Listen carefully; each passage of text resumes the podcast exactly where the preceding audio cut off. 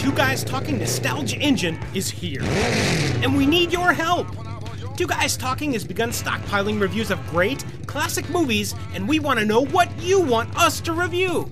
Access twoguystalking.com now and tell us which classic movies on DVD and Blu-ray we should put into the Two Guys Talking Perspective Review crosshairs and help us fuel the internet's best repository for engaging, nostalgic feature film reviews. Access 2GuysTalking.com and click any one of the Nostalgia Engine pictures. Tell us which movies you want right now! Action, horror, comedies, even the occasional rom com. Access 2GuysTalking.com. That's the number two, GuysTalking.com. The Nostalgia Engine. Ride in nostalgic style while you listen. 2GuysTalking.com.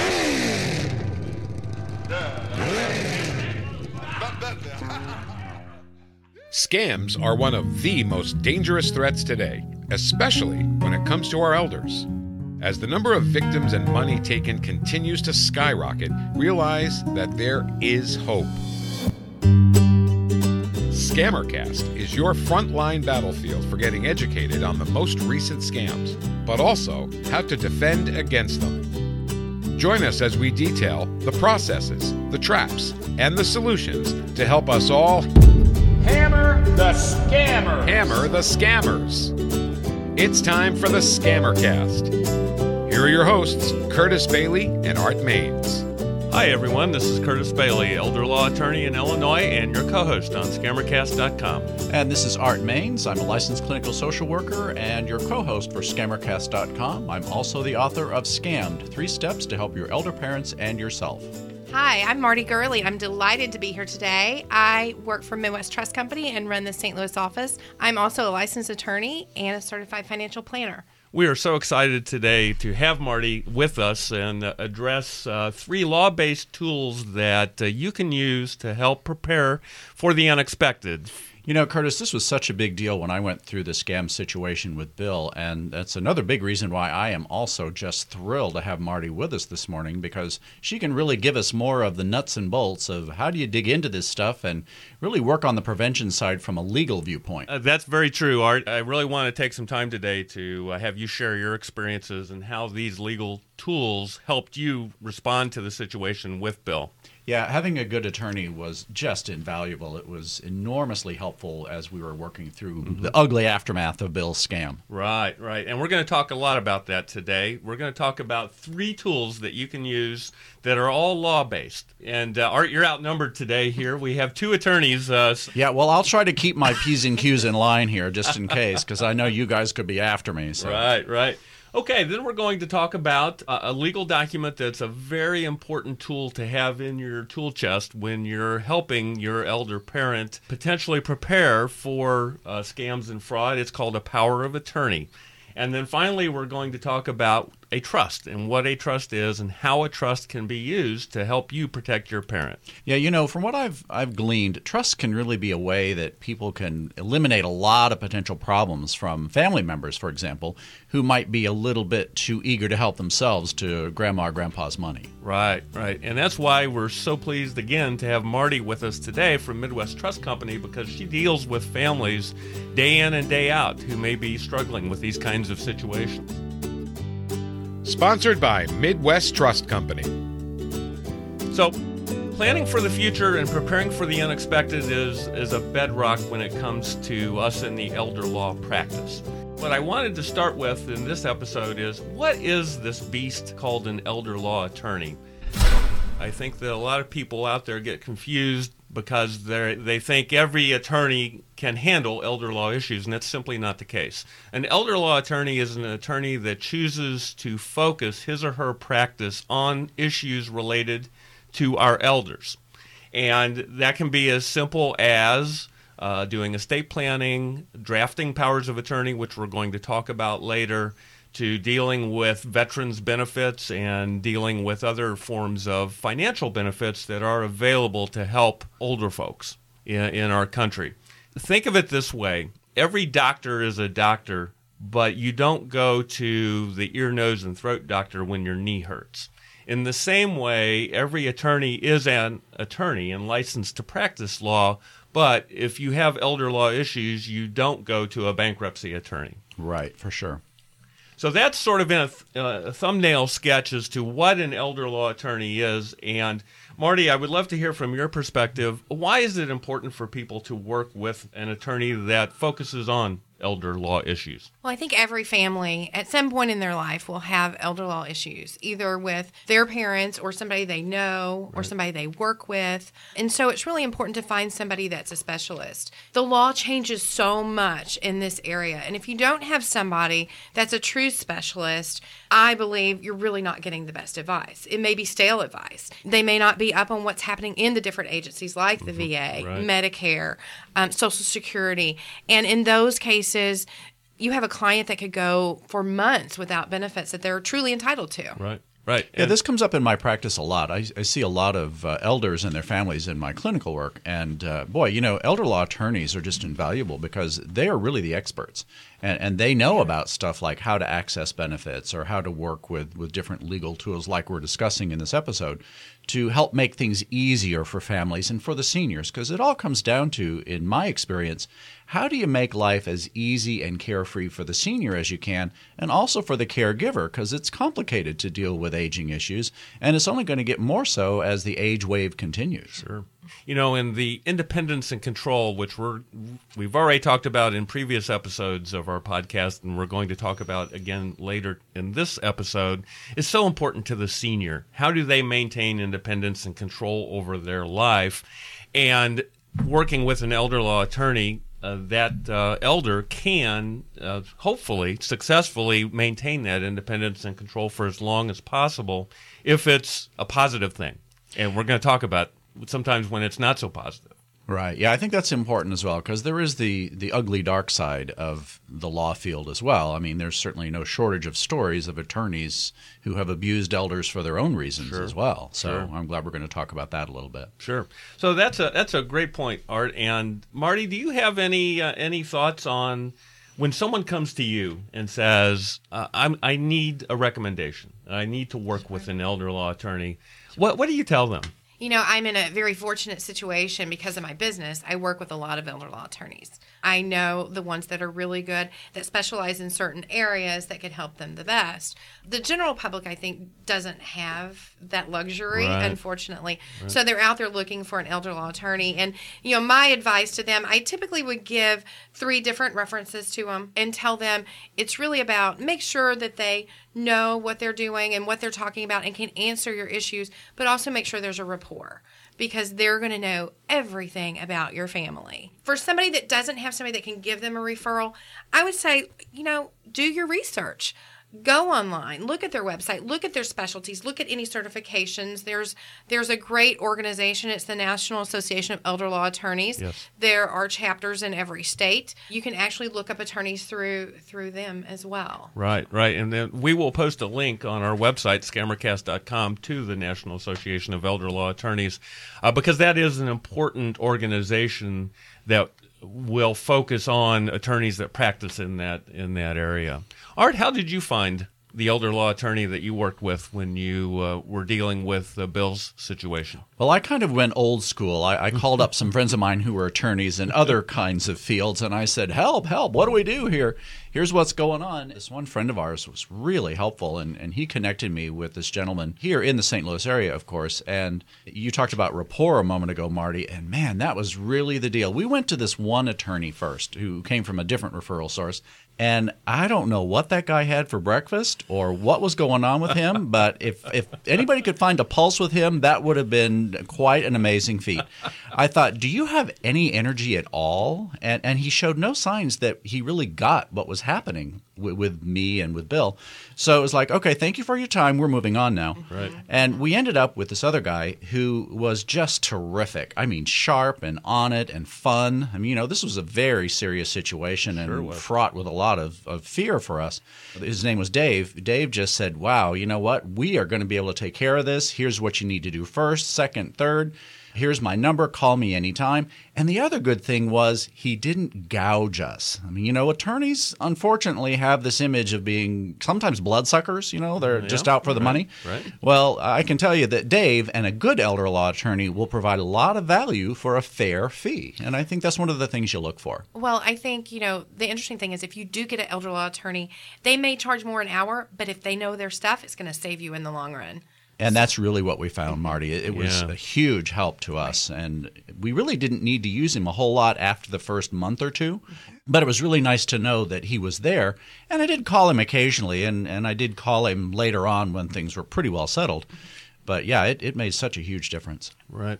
Well, I think uh, I think uh, what I always tell people, and obviously I practice in the field uh, of elder law, but I, I often get questions for maybe states that I'm not licensed to practice law in, and that's that's an important point that everybody does need to know. Attorneys are still licensed in individual states, and so obviously you want somebody in your local community that's licensed to practice law in your state.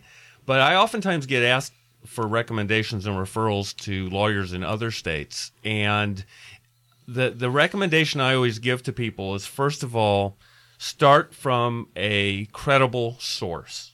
And that would be the the NAELA National Association of Elder Law Attorneys website, the American Bar Association has a great website.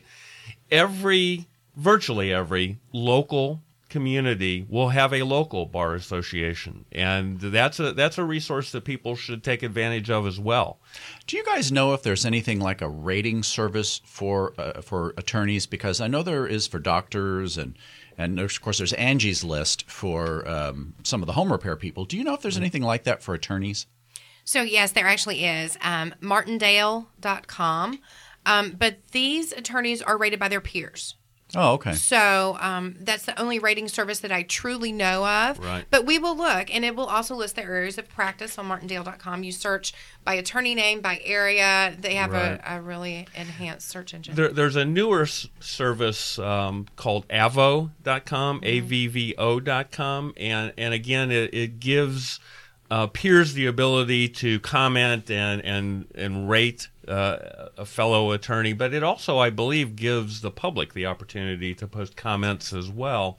Um, and so that may be a source as well that you should look at, and we'll post a link on our website uh, to that website. So one of the things that, that comes up for me, Curtis, is uh, I'm glad to hear about Avvo because when I hear that peers are, are rating each other, my crap detector goes off a little bit there. It's like, Right. I don't know if I trust that or not. I mean, you know, in my field, we all know who the really good therapists are and who the sort of schleps are. And it, it can be a good old boys club or a good old girls club. You know my my opinion on that is actually you're not getting the client's perspective you're not getting the service perspective you're getting a perspective from another attorney that may have been opposing counsel Right. may have teamed with them on something but you're not getting the client experience perspective Well, that's right, and that's why it's so important. And I think Marti mentioned this. You you have to ask a lot of questions when you're interviewing an attorney. You should not be hesitant to ask any questions because peer ratings are important, and, and what they will give you as the client or the customer, so to speak, is an assurance that the attorney you're talking to is well recognized in the community among professionals, which is important, but that's not going to define your experience as a client of that attorney. And so when you're in front of that attorney, don't be afraid to ask any question that comes to your mind because uh, a, a good elder law attorney will give you a straight answer. And in the first chapter of my book, I have a simple mnemonic based on the word lawyer that lays out some questions to ask and to guide you as you go through that. And so I would refer people to chapter one of my book, Scammed Three Steps to Help Your Elder Parents and Yourself. And uh, it's a way to think about how how to find a good elder law attorney because one of my pet peeves not so much with my situation with Bill, but in my work with clients, is lawyers and attorneys that won't return phone calls or emails. It, all of this communication just goes into sort of black hole somewhere, and you never hear anything back. Right. So I always like it when somebody will get back to me and give me an answer to a question. I've always heard, and and maybe Marti can correct me or, or confirm if this is true, that the number one complaint about the legal profession as a whole is lack of communication. Not returning phone I think calls that's in probably a, correct. in a timely manner. You know? I certainly hear it on my side of things too. Clients Right. come in who are going through divorce, for example, or sometimes it's elder law issues or whatever, and they say, "I can't get my attorney to call me back." And I say, "Well, show up at their office." You know, so Well, that's right. That's absolutely right. It's, it's hard to ignore uh, when they show up at the office. much harder. Yeah. That's right. The, the before we leave the sources of where you can find attorneys, I did want to mention one other thing, and that is ask the trusted professionals you may be already be working with in your life for recommendations. Maybe you work with a financial advisor. Ask your uh, clergy or your pastor, or your minister, uh, your tax preparer. Those kinds of folks oftentimes will have great recommendations on who to talk to. And you know when you when you are seeking recommendations for elder law attorneys, uh, don't be afraid to ask more than one person for a recommendation. You know, get get a get multiple perspectives and multiple recommendations because uh, sometimes the the first person you, you ask may have uh, may have a recommendation, but it's not the best one for you. Yeah, I really like that idea. I think that's important. And if you keep hearing the same names over and over, then you probably got good ones there. You know, a couple other things I wanted to discuss with uh, Marti and with you, Art, was when you're talking to the attorney, there are a lot of flavors, even of elder law attorneys. Right, Marti? Some There some, are. some attorneys j- just work on estate planning, which is Sure. wills and trusts and those kinds of things. And some elder law attorneys just work on VA benefits and that sort of thing. What we're here uh, to to discuss is you know elder fraud and exploitation and those kinds of things. So don't be afraid to ask the attorney his or her experience with those kinds of issues. And I think it is really important for an elder law attorney to have more than a basic understanding of estate planning. It's just it's just so necessary when you're dealing with benefits and how how what they have and what they own and their incomes coming in is going to affect those benefits. So I think it's really important. You don't have to be able to do everything because I know a lot of estate planning attorneys who are also elder law attorneys. If it gets complicated, complex, maybe there's some business succession issues, they'll actually refer the business succession piece out. Right, right. So the good ones know what they can do That's and right. know where their box is and they work inside their box. That that that is a great point. Professionals want to help, and, and uh, oftentimes attorneys will try to extend themselves into an area where maybe they don't have uh, the exact expertise, and so that's a that's a perfect point, Marti. The final thing I wanted to talk about when we're talking about elder law attorneys is uh, something that you brought up, Art, and that is attorneys' fees. I think it's so important that a client have a clear understanding about what the attorney's fees are going to be and how they're going to be calculated. I definitely agree with that. I think you got to know up front what you're getting into and know if it's affordable for you or if there's some arrangement that you can make uh, Right. to to handle the fees because some attorneys charge for phone calls on a minute by minute basis. Right. Others charge for written communication or emails. So I think you got to get full disclosure up front so you know really what you're getting into. That's uh, that's so important, and it's the one thing I wish my clients asked me more. Frankly, So, you know, regarding attorney's fees, I've kind of seen them all over the board. You could work with an attorney at a big firm and they're going to charge a really high rate. They may not be your best elder law attorney just because they're charging more. Right. And, you know, it's truly okay to ask the attorney, what do you think this is going to cost me all in? How many Good. hours you think you're going to have to spend on it? That's really What do you think you're going Sure. to have to do? It is totally okay. And I think a lot of the attorneys and Kurt, you could you could vouch for this, like to have the discussion because then there are no surprises at the end. that is so true because I want to deliver the service that's appropriate for the client. Uh, in a timely manner and in a cost effective manner. There are certain matters, particularly on the estate planning side, where I've pretty much just converted my practice to flat fee billing. So I will perform a service for a set fee.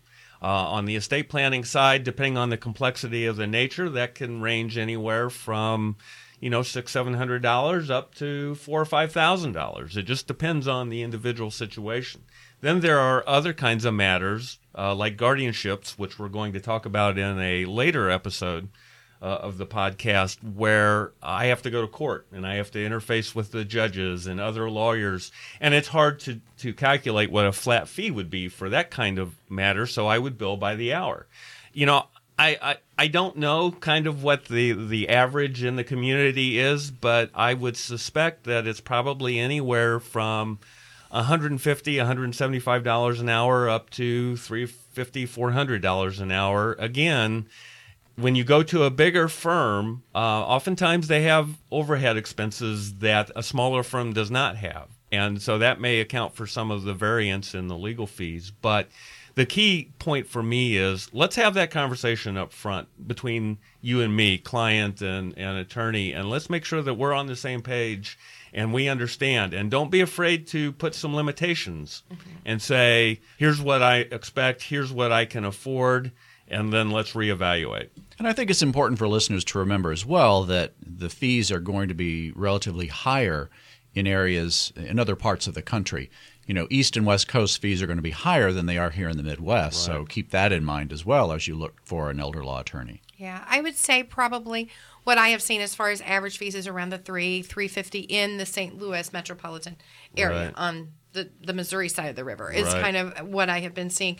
But if you go to the big firms, there are some firms that are six hundred dollars an hour. So right. and they'll tell you, well, we'll get our paralegal or our junior partner to work on it or whatever. Again, look at it and decide what's best for you and the issues that you have. That's right. That's right. That's great advice. And, and uh, to your point, Marti, you know, make sure that you understand who's going to be involved working on your matter. And uh, if you are okay with having a paralegal, and there are some very highly trained, very good paralegals uh, and if that's okay with you, then then super. That's an avenue where you can maybe save some expense. Uh, also, if you have a junior attorney, again, the junior attorney is going to be supervised typically by the senior attorney, but uh, just make sure it's okay with you and make sure you understand when you sign that contract or that agreement with the lawyer exactly who's going to be working on your matter and how much the fees are going to be. We just hit you guys with a lot of information, and we hope this is clear for you. So, what do you think? For those of you listening out there to our podcast today, was this clear for you? Did it answer your questions, or did it just raise more questions for you? Let us know what you think. Fill out the easy web form at scammercast.com or find the link to our Facebook presence also at scammercast.com. And we look forward to hearing from you, and we'll answer your questions as we can. Okay, the the second tool that we want to talk about in today's episode is from my perspective as an attorney, maybe one of the most important documents that you can use as a caregiver to help your elder family member, and that is called a power of attorney. Powers of attorney are legal documents where an individual has the ability to appoint an agent to take certain actions on behalf of the individual when that individual can't take care of them themselves. So here's here's the basic uh, skinny on this. All right, it's a document where I could appoint Art to take care of my finances if I were incapacitated and couldn't take care of them myself. Bottom line, end of story. That's what the document looks like. Exactly, and we use this a lot uh, when I was working with the aftermath of Bill scam because he really didn't know what he needed to do with all of this stuff. And Dave, the attorney, and I were going back and forth about all these different things. And so Bill decided of his own accord that he wanted to sign a power of attorney for me to just handle all this stuff. So that right. gave me all the, the power I needed to talk to the banks and the credit card companies and to his brokerage and right. to everyone that I needed to talk to to work out this god awful mess that the scammers left us with. So it was, I cannot tell you how important it was to have that power of attorney signed. Right, right. Let's talk in a little greater detail about a power of attorney and and who who should a, who should a client or an individual name? Who should the elder name as the agent? Art, do you have any thoughts on that? Well, I think you've got to be very careful because mm-hmm. you're giving this person so much power right. over your future. And as we mentioned before, there are lots of stories about power of attorney abuse. So I think you've got to be very careful in your thinking. Does this person have a history of any kind of shady dealings, right. or are are they maybe not so honest about stuff, either directly lying or lying by omission? We all know when somebody feels sneaky. That's not the person you want. You want someone who is extremely high integrity and will do whatever it is that you ask them to do within reason, of course. Right. And you want someone who is open and transparent, I think, and that you trust with your life because if they get a hold of your money and they abuse you, because I've heard those stories too in my work that you gave the wrong person the power, and boy, it can be hard as heck to get that back, and they can create all sorts of havoc for you. Mm-hmm. You know, when I'm talking to clients about powers of attorney and who they should name, I always sort of use this little memory device, and it's somebody you obviously know, somebody you like. Uh, that's uh, two pretty simple things. But the most important and the most critical is somebody that you trust will act in your best interest because the agent has a duty to act in the best interest of what we call the principal, the person who's signing the document, right, Marti? Absolutely. Absolutely. And, you know, powers of attorney are one of those things for an institutional fiduciary, they scare us. Just as you indicated, there is so much power. Very different than other other capacities that we serve where we have a roadmap of what we're supposed to do. Sure. With a power of attorney, you can do anything with their financial assets, just about. And that's what's scary and also Yeah. empowering. So, Marti, I want to back you up for just a second, though. And you used the word fiduciary. Would you explain what that means to our listeners? Yeah. So a fiduciary is someone that acts on your behalf, that truly puts your interest before their own in everything they do. Is this a legal uh, It is. relationship? It is a legal relationship. So, under the power of attorney, you're going to have an attorney in fact. That is your fiduciary. That is the person that is acting on behalf of the principal, which Right. Kurt had talked about. So, yes, that is a fiduciary relationship. So the principal is the person who is granting the power of attorney. Exactly. Is that correct? Okay, good. So it's a legal relationship that requires that the agent or attorney, in fact, put the needs of the principal first and foremost. Is that correct? Absolutely. Absolutely. Okay. That's right. In fact, there are really, I think, four distinct responsibilities that a fiduciary has. Number one, they have to act in the best interest of the principal. In other words, they they can't act in their own self interest. They have to do what's right for the principal. So the selfish need not apply. That's exactly right. Number one. I mean, that's why it is the first duty. The selfish should not apply. You have to put yourself into the shoes of the person you're acting on behalf of and say, what's right? What's so that's an them? important point for someone when they're choosing an attorney, in fact, or, a, or they're granting power of attorney is is this person selfish? Are they able to put their selfish needs aside and make the principal's needs first and foremost? First and foremost. Okay. Very true. The second duty that a fiduciary has is that they have to manage the money and the property. I mean, that's the whole reason why we're doing this. And so you have to take it seriously. It's an important task. It really is.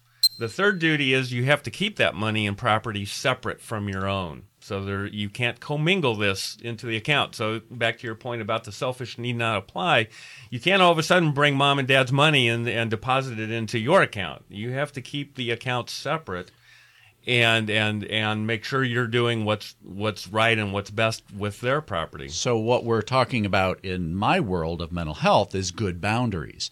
People who have a clear sense of what their property is and what the, the other person's property is, and the two never ever mingle. There are no loans to the attorney right. or any of that kind of stuff. That's right. Okay. That's right. And then finally, as sort of a tag on, you have to keep good records. You you have to make sure you're keeping records of the transactions and the actions that you've taken on behalf of your family member, your parent. So they are four very important duties, and and not uh, this is not a decision that a client should take lightly. They should, you know, I, I see so many clients that will come in and say, well, just name my oldest child as the power of attorney, and sometimes that's not the right person.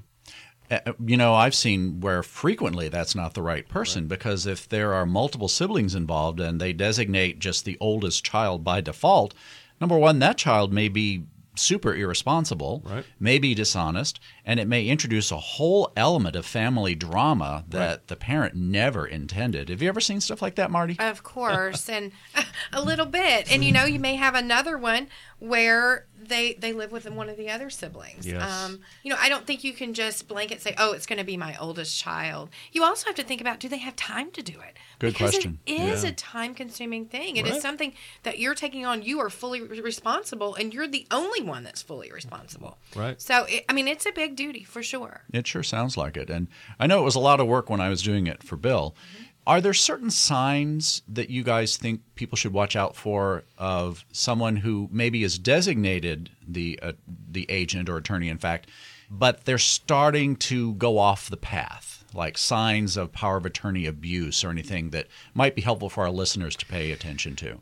Well, I think probably the first and foremost thing that comes to my mind is transactions that are larger than maybe the principal had ever done in the past, mm-hmm. ever made, and, and, are completely out of character. So that's when I see things that are unusual, I think that should raise your your antennae to say, okay, I need to inquire further. What's going on here? So, so weird stuff in terms of either the size of the transactions right. or the types of transactions. Yes. Okay. Yes. Well, uh, maybe one sample that comes to mind would be charitable donations. That oftentimes is an area where all of a sudden the, the, principal may have had a set charity and now all of a sudden the agent comes in and changes it to a charity that may not be so legit okay that's that's mm-hmm. a common example another kind of transaction based on on scope and and difference would be all of a sudden these expenses that come out of nowhere you know for home improvement for home upkeep for maintenance things like that that are easily frankly easily faked you know, it's um, it's interesting. It could be those additional expenses. It could be not paying some expenses, well, not paying some too. bills, right, right, sure, not sure. not paying attention to what's going on, or what I have seen sometimes is there hadn't been a pattern of gifting previously, and all of a sudden gifts are being made to other folks. And the hard part about it is nobody really has authority or or anything to look to see what's going on. Right. You know, nobody really can without so, the court involvement. So, is there a way to set that up though? When you set up the power of attorney, is there some sort of accountability that you could build in? Well, I have seen some occasions where you will build into an individual document a power of attorney that if the agent is going to institute a gifting program or make a larger gift than a certain dollar amount that they actually have to get an independent third party to sign off on it. Well, that sounds like a good idea. Like maybe a tax advisor or a CPA or or some independent person that you, the agent has to go to in order to effectuate the the transaction. So any big change or change from a usual pattern right. would trigger some sort of review is right. the way it sounds. Uh, yes, very much so. Okay. And as, as Marti says, the ultimate accountability would be filing a court action. Obviously, that's a, that's a challenging process. It could be an expensive, time consuming process. But uh, if there are clear signs that the agent is abusing the uh, privileges and the rights under the power of attorney, the, the, the only remedy may be to go to court to ask the court to revoke it and and make the agent show those records and and justify the actions that they've taken. Is there any way to freeze any further activity on the part of the the attorney in fact so that they can't just rummage through and pillage all the assets and steal everything? Well, uh, the only the only good um, example of that would be if the principal still has mental capacity. Now, anytime we execute legal documents, the the individual signing the document has to understand what they're doing in order to be able to sign the document. Okay. Uh, and mental capacity is a topic that probably Marti and I could go on for, for hours and hours about the no different doubt. examples. But the baseline is if the principal still has mental capacity, the principal can always revoke the power of attorney. Is there a quick way for our listeners to understand some of the markers of mental capacity? Like, how do you know if a person has mental capacity? I don't know that there's really any markers. I mean, I, I, think I think what you're looking at in those situations are actions that are not normal for that person right. because everybody's going to show signs of dementia or whatever very differently. So it, it's hard to say that there's going to be markers, but typically, if you know somebody on a personal level, right. you'll know if something is amiss. Yeah, if you have a, a long-standing relationship with a client, you, you can see when things are changing, and it's it's so difficult these days with Alzheimer's and dementia, and, and the progression of that horrible disease. When an individual can have a cognitive impairment, maybe that's just very slight, and when they come to the office, they they understand what you're saying. They have given you an indication that this is what they want that it really is a, the legal standard. Now, I will tell you this one thing that I often do if I have a question about a client's mental capacity is I will bring in a professional to administer a what we call a mini mental examination. And that mm-hmm. is a way for me to have an independent third party come in and administer an exam and then give me an opinion, yes or no, thumbs up or thumbs you know, down. typically when I find that somebody has um, some capacity issues, they don't. They stop responding. I stop that's hearing from them. I, you know, I stop, and so I know something's going on, and so you delve in a little deeper um, to see what's going on. But typically, it's because they stop responding. You just don't. They either forget about it, or they're not interested, or they don't have time for it anymore, or something. One of the behaviors that I have come across in my work with this area is a, a very early sign of coming cognitive impairment is the inability to balance a checkbook mm-hmm. or figure simple things like tips. That's indicative that that part of the brain is starting to be impaired and it can show up from what I remember 3 to 4 years before other signs of cognitive impairment show up. The other thing that I have written about in my book is here in St. Louis at Washington University, some researchers have come up with an instrument called the AD8. It's the eight item informant interview to differentiate Alzheimer's and dementia, I think is what it is. Long, long mouthful of words. Right. But it's a very simple eight item checklist that is done by an informant. So it could be someone close to the person that is an early indicator of a coming cognitive impairment and I have that link in my book. And uh, it, it really it isn't meant to be conclusive in diagnosing this, but it could give you the sign that maybe you need to go further and get a professional assessment, like with a mini mental state exam or something like that. So remember, that's the AD8, the Yeah. letter A, letter D, and the number eight. So the Alzheimer's Association has adopted that and have it on their website as well. Oh, good. It's something that they use that when Kurt and I are both very active with the Alzheimer's Association Foundation in, in the metro area. And um, they actually have a toolkit that they've given to to attorneys and to other professionals that includes that sheet. Fantastic. That's really good. Yeah, I got to give a lot of credit to the Alzheimer's Association. I've done some work with them and, and co-presented with the local uh, one of the local directors, and it's just really good folks. So to all of our listeners out there, if you have questions about your your senior, uh, go talk to the folks at the Alzheimer's Association. They're really helpful. They are, and we'll we'll post a link on our website to the, the St. Louis local chapter as well as the the national organization because there are so many great resources there. And if you're a caregiver of, of a senior, you're on the front lines. You see this happening over time, and you really need to be aware of sort of these signs uh, uh, of of a problem approaching, um, like the inability to balance a checkbook, the uh, failure to pay a bill that uh, a senior's paid for years and years, uh, for getting telephone numbers, for getting directions. There's there's a whole host of them, and so we'll we'll have the link there for you folks to take a look at. There's a great TV commercial that I saw in the last week or so where this older gentleman has his wife asking him, Have you seen my car keys? Have you seen my car keys anywhere? And he opens up the refrigerator and finds them in there next to the milk. So it's it's a pretty powerful example of It the is. kinds of changes in our brains that, that can really make a difference and might signal the need for something like a power of attorney. Well, that's right, and that's that's why, as I stated earlier, uh, I think a power of attorney is such an important document. It is it is without a doubt a powerful document, and it is without a doubt a document that can be abused when it's in the wrong hands. But in the right hands, and particularly in the situation of preparing for the possibility of having to deal with a scam or any sort of financial exploitation, a power of attorney is a powerful document, and it's so critical to have because the only alternative then, if you don't have one, is to ask the court to appoint you a guardian, which is a long legal process and it's expensive and you'll be under court supervision. We're going to talk about guardianships in, in another episode coming up real soon. So, a power of attorney is such a super critical document to have in your toolbox when dealing with scams and fraud. Speaking of super critical, we have some important information that we want to pass along to you, so we're going to take a break and we'll be right back at scammercast.com. It's time to take a break during this episode of the Scammercast. Have you reviewed the other programs in our online archive? Listen to them via the complete archive at our website, scammercast.com. Help us to educate and protect our seniors. We'll be right back.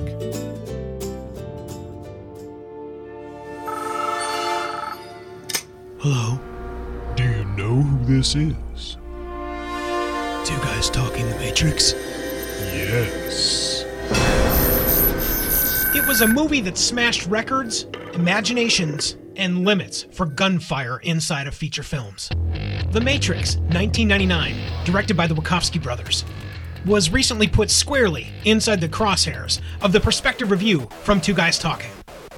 We talk about the hype, the money, the good, the bad, provide a rating, and discuss the franchise.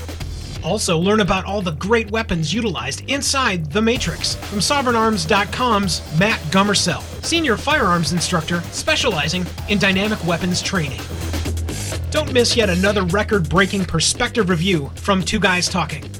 All this and more is waiting for you, as well as the decision to take the blue or the red pill. Over at twoguystalking.com forward slash matrix.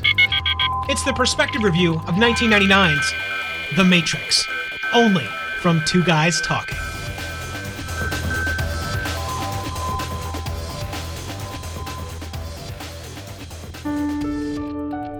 Recent study found that most older adults fear running out of money during their retirement years, even more so than their fear of death. A trust can be an effective way to manage and protect your assets while you are alive. Now, many folks believe that trusts are only for rich people. They are not. Midwest Trust Company of Missouri, located in Clayton, Missouri, offers professional trust management for clients all across the country. Using Midwest Trust is a great way to know that someone with experience and integrity will manage your wealth objectively. Naming Midwest Trust can provide you with peace of mind in knowing that you or your parents will not be exploited financially and lose all of the assets acquired during a lifetime of hard work. Midwest Trust will even work with you or your parents' own financial advisor. Don't let fear of running out of money drive your life. Contact Midwest Trust Company today by visiting the link to their website at scammercast.com. The discipline to grow, the strength of experience, the ability to adapt, values that endure. Midwest Trust.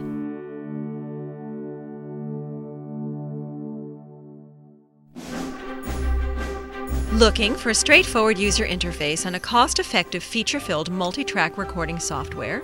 Call off the search! Mixcraft from Acoustica has exactly what you're looking for. It's time to include reliable audio creation and editing software with real punch into your projects.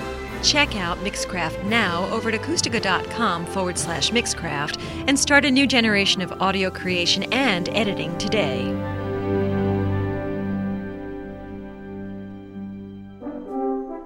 The movies have taken generations, young and old, by storm. Toy Story, starring Tom Hanks and a voice cast that just will not quit, are ready to be reviewed by Two Guys Talking. Be sure to join me, Mike Wilkerson, and an array of guest hosts as we review each and every one of the beloved Toy Story franchise one, two, and the most recent three. Only from Two Guys Talking.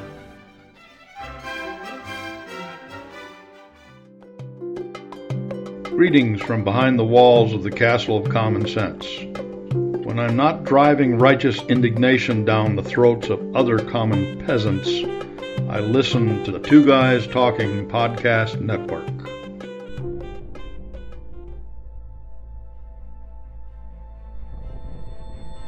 You're listening to a podcast appearing on the Two Guys Talking Podcast Network. Welcome back to Scammercast, your headquarters for the education and prevention of scams against our elders. Welcome back, ladies and gentlemen. This is Curtis Bailey, your co host at Scammercast.com. And Art Maines, your co host also at Scammercast.com. We are delighted to have you with us. And we're joined today by Marti Gurley. The attorneys have taken over the podcast, Art. Oh my God, I have to run for my life here. well, we're talking today about three law based tools that people can use to help them prepare for the possibility that their elder parent may be a victim of scams and frauds. We've talked about how to pick an elder law attorney, and we've talked about what a document called power of attorney is. The third thing we want to talk about today, which is right up Marti's alley, is a trust. And a trust is a legal document that is created appointing an individual who's a fiduciary, we've already talked about a fiduciary, as trustee to manage assets on behalf of certain individuals uh, for the benefit of other individuals, or it can be the same individuals. But uh, we're going to let Marti talk about this a little more. It's really a device that people can use. We use it all the time in estate planning for people to manage their assets and avoid probate. And for our listeners out there, it can play a huge role in reducing family drama because if somebody else is managing your mom or dad's assets, then you reduce family drama. Yes, indeed. Yes, indeed. Marti, you are a professional trust officer. So why don't you tell our listeners what that means? Midwest Trust is an institutional, sometimes they call it a corporate trustee. We will serve in a variety of capacities. We will serve as trustee of a trust. We'll also serve as co trustee with, with somebody's um, family member if they would like. Um, we will serve as personal representative under their will and handle any probate matters for them. We will also serve as a conservator if we need to, if somebody actually is declared incapacitated by the court and needs conservatorship. Okay. So is that what that means? Is somebody has a conservatorship if they're incapacitated? Right, but it's a declaration by the court. Gotcha. And so under a conservatorship, there are annual accountings that are due. In the, the St. Louis County and in the city, you actually have to have vouchers before you can pay anything, which means the court has to sign off of anything you pay for the conservator, and then you account to them on an annual basis of what you did. Oh, right. cool. Yeah. Some some states in in Illinois, we don't call it a conservator; we call it a guardian of the person or a guardian of the property. And many states will use the term guardian to mean the same sorts of things. But what I'm hearing here, Marti, is a conservatorship is only applicable to the property and the finances. Absolutely. Okay. Okay. Is there a different term for if someone is managing the person's health care? Is that a different area? It's a guardianship. It's and, also a guardianship. It's a guardianship of the person. Right, mm-hmm. right. And so they're they're involved in the medical decisions and the decisions that don't affect finances. So again, Great. in Illinois, we we've combined the terms into guardians. In Missouri, they're still separate, guardian and conservatorships. Great. And right. depending on what state you live in, or even what country you're in, the the term may be very different, but the concept is going to be the same. It's appointing an individual to take charge of the finances and be responsible. Great. Thank you for that. So we're really focused right now on the trust. And as I said, we would serve as a corporate trustee at Midwest Trust. And, you know, a lot of people, what, is, what does that even mean? Well, there is a trust document. And in the trust document, there is an actual appointment of a name of Midwest Trust or another of a trustee, an individual or whomever it may be. And within that trust document is a roadmap of how that trustee is to administer the assets. Right. Okay, great. So, what kinds of things would be in that roadmap? Like how you handle their money or how you dispose of their property, that sort of stuff? Yes, absolutely. So, there would be what we do upon the client's death. It would tell us the things that we pay upon the client's okay. death it would tell us what we do with the money after the client's death. So many times a client will leave their money in trust for their children or other beneficiaries, and it will right. tell us how to split that money out and what it can be dispersed to those beneficiaries for. There are also provisions in trusts that a trustee can step in upon incapacity as well. Oh, that's so good. you don't have to go through the conservatorship proceeding if you have that in there and you have a new trustee that just steps in. That, that's a huge point. I know in, in dealing with clients who have trusts, I dr- always draft every trust to have an incapacity provision in there because if for example, my client has appointed Midwest Trust Company as a trustee or a co-trustee, then Midwest Trust can get involved even before the client passes away and make sure that those assets are being used in fact for the client's benefit. And that's just another safeguard particularly when we're talking about scams and frauds and exploitation. Right. Yeah i wondered with the whole idea of scams and frauds if you could put something into the trust document that says in the event of scam and fraud victimization with these kinds of criteria would that trigger the trust taking care of things is that possible well that that's a long and complicated answer, I think. But my, my, my short answer on that is yes, you can. If the client wants to put those kinds of restrictions or requirements in the trust document, then absolutely you can do that. It's not an illegal provision. The, the, the question, I think, is going to be more of a practical nature, and that is who's going to make the decision when that day comes, you know, because right. Marti will tell you she may not know that uh, Midwest Trust has been named as a successor trustee uh, until a client passes away or I until see. somebody from the family lets her know. So I the, I think the short answer is yeah, you can absolutely put those kinds of things in the document. It's going to be more about how do we alert the successor trustee that their help is needed. Right. And, and that may and, and the, I may answer my own question, and that is, if I have a relationship with a client and I know these things are going on, then I, I may need to alert Marti to the possibility that there's an issue. Well, for example, there was an article that uh, you showed me recently, Curtis, about trusts and elder abuse and that sort of thing. And one of the questions that this attorney laid out in, in this whole list of questions was I enter contests that require payment of my own funds to participate. Now, that's, of course, one of the dead giveaways for a scam that we've talked about. And maybe that could be one of the questions that you apply to trigger some sort of help in the event of a scam or fraud. And, and I, I, I uh, completely agree. And I think that the more detail that we as attorneys uh, can put into trust documents, it certainly makes Marti's life as the trust officer easier because now you're essentially just going to be guided by whatever the trust document says, yes, right? Yes, um, yeah, that that's exactly what it is. And you know, being a corporate trustee, we do have a lot of regulators, and we have actually had a lot of talk specifically about fraud. And it's not necessarily just elder fraud but fraud. You know there was there was about 10 years ago a know your client push that all financial institutions know their client. And in the trust world it's easier to do than just a regular banking world because we're actually talking to them on a regular basis. We're Right. talking to the beneficiaries. Right. we have had situations recently where we've received emails somebody asking us to transfer money and it was their email address absolutely their email address Right. Yeah, scammers are good. they're very hmm, good. yeah. But what we have, we do have a policy in place. We create a policy so that we know with each of our clients what form of communication we have, whether it's regularly email, regularly telephone, regularly face to face, and we have red flags. So if they're changing an account number, and then shortly thereafter, couple days, couple weeks, we get an email wanting to transfer transfer money. These are all red flags. Great. And great. within our walls, within our four walls, no one person has the power to do anything in anybody's account. We require dual control at all times. So Fantastic. That's good. That's if a good there's safeguard. an email that comes in, it gets printed, and somebody else who knows the account has to sign off on it. And we have caught a lot of them. There was one that went out, but then we we caught it before it hit the account. So like within minutes of sending it, we caught it. And so we really haven't had that much of a problem because it is something that's very real that we have to look into. Right. That's great. You know, you, you raised an important point, Marti. Individuals can be trustees of trusts, right? Sure. A- And, oftentimes clients will name a child or children to be the trustee of the trust, but it, it can oftentimes be a daunting task to be the trustee, right? Because they have those fiduciary duties. It, it is. It is well. a daunting task. And I can only imagine me having to do it individually without the resources I have at work. It would be a daunting Sure. task.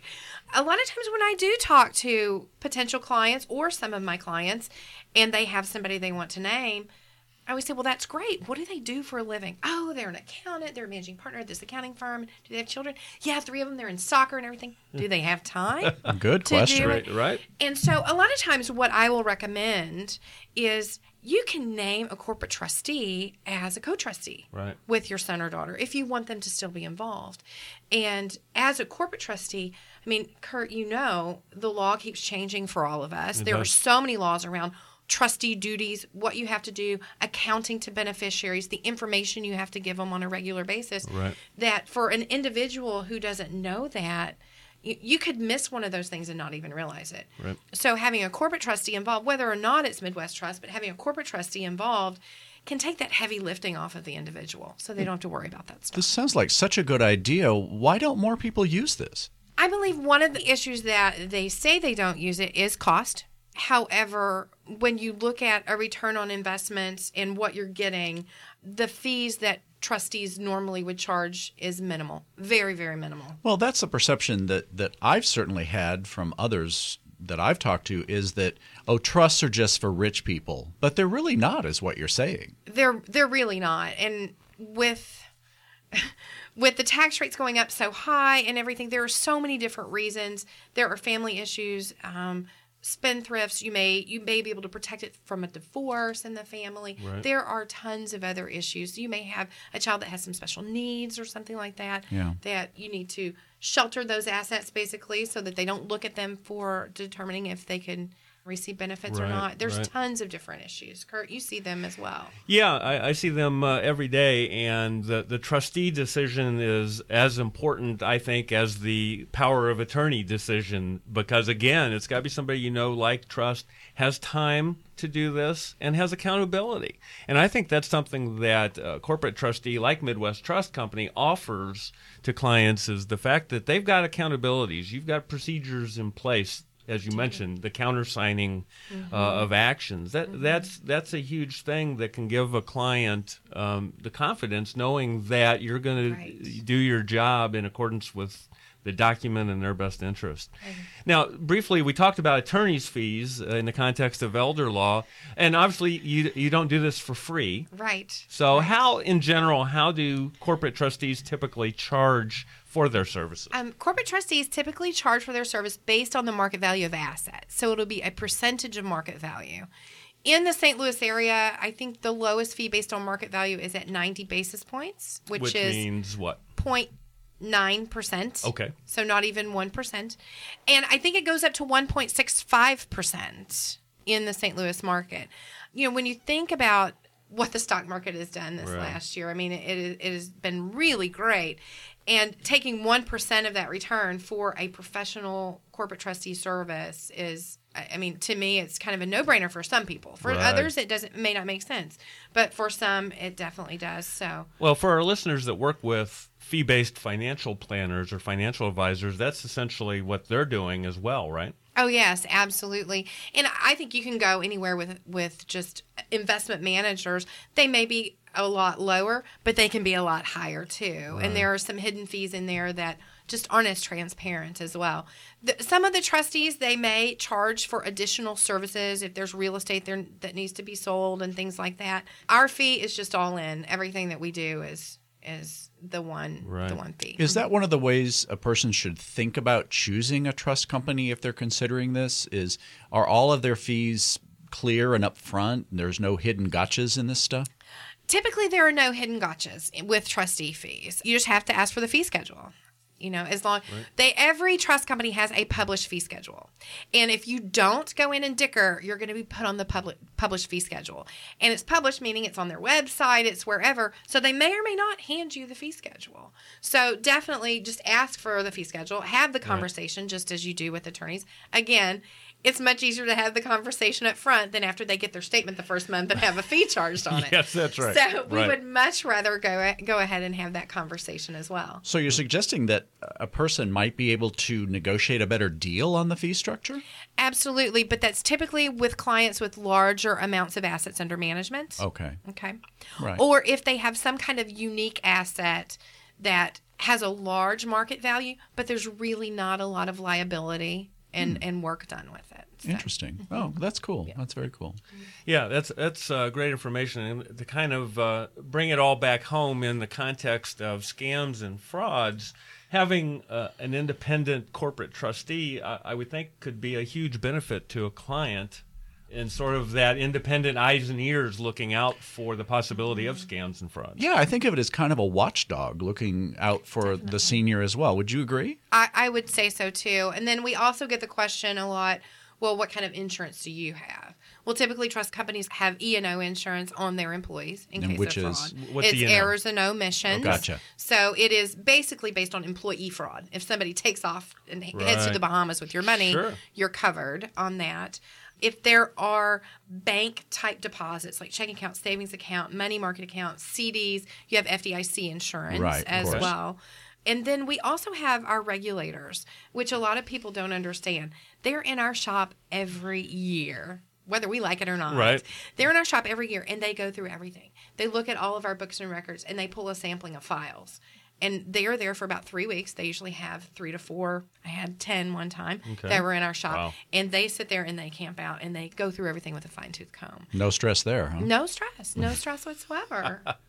so it trust companies are really very highly regulated. I think more so than most industries are. Well, this is great information. I really hope our listeners are, are taking this to heart and giving some thought to this because I can see how this would be huge for helping people avoid scams and avoid financial exploitation and abuse. Well, of course, I'm biased. I, I do believe that most trust companies that I know and most of the people I know do a really good job. Great. And you know, I think to, to wrap this all up, you know, we've been talking about the scams and frauds in our previous episodes. You know, sort of the grandparent scam, the uh, gift card scam. But an area that we're going to be talking about in an upcoming episode is the exploitation of a senior by a family member or Yeah. by a trusted individual. And that's where having an independent corporate trustee can really show its worth. Yeah, financial exploitation and abuse by a family member is such an ugly and painful area. It just brings so much heartache to to the elder and also to the family. So, this is really good information. So, how about you, uh, ladies and gentlemen? Uh, has this been clear to you? We've dumped a lot of information about some legal terms and topics. Let us know what you think. Let us know your questions. Let us know your thoughts. Let us know your experiences. Log on to our website, scammercast.com, fill out the uh, web form, and visit our Facebook site. And the link is on scammercast.com. And let us know what you think. Hey, Marti, one more quick question for you. Do you know for our international listeners, uh, are there similar kinds of organizations or, or companies, I guess, in other parts of the world like the UK or Australia or Canada? Do you know anything about that? Are you talking about specifically institutional fiduciaries? That Yes, that sort of thing. Trust companies. Yes, definitely there are, and there are some trust companies in the United States that can work with international clients as well. We're one of them, so we do we do have several international clients ourselves. So, can you work with people from all over the United States as well? Yes, we can. Wow, We fantastic. can, Yeah. Okay. All right. Well, Marti, thank you so much for joining us today. You've given us a lot of information to talk about, and I hope we can uh, see you back here in the future. Thank you so much yeah, for it's having been me. great having you on, and I hope that all of our listeners find this really helpful. And, and I hope also to you out there listening to us that it gets you thinking about some different ways to help prevent scams and frauds against your, your seniors and, and really help keep them safe and secure so that they get to live that peaceful, carefree life in that part of life. Again, ladies and gentlemen, visit our website, scammercast.com. We'll have links to the documents we discussed today in the show notes. Please interact with us. We would love to hear from you. So until next time, this is Curtis Bailey, co host of scammercast.com. And this is Art Maines, your other host of Scammercast.com. Thanks so much for listening. I'm Marti Gurley with Midwest Trust Company, and I am just delighted to be a guest at this podcast today. And remember, everybody, hammer the scammers. Thanks for listening to this episode of the Scammercast, your headquarters for education and protection of our elderly from scams worldwide. Be sure to visit us at scammercast.com, where you can send us your stories and tips, as well as send your feedback, and visit our Facebook presence. Thank you for listening to this episode, and until next time, hammer the scammers! The information we share in this podcast is meant for informational and educational purposes only and should never substitute for appropriate legal, financial, or medical advice from qualified professionals. Always consult with an attorney, physician, or financial professional for the correct guidance for your particular situation.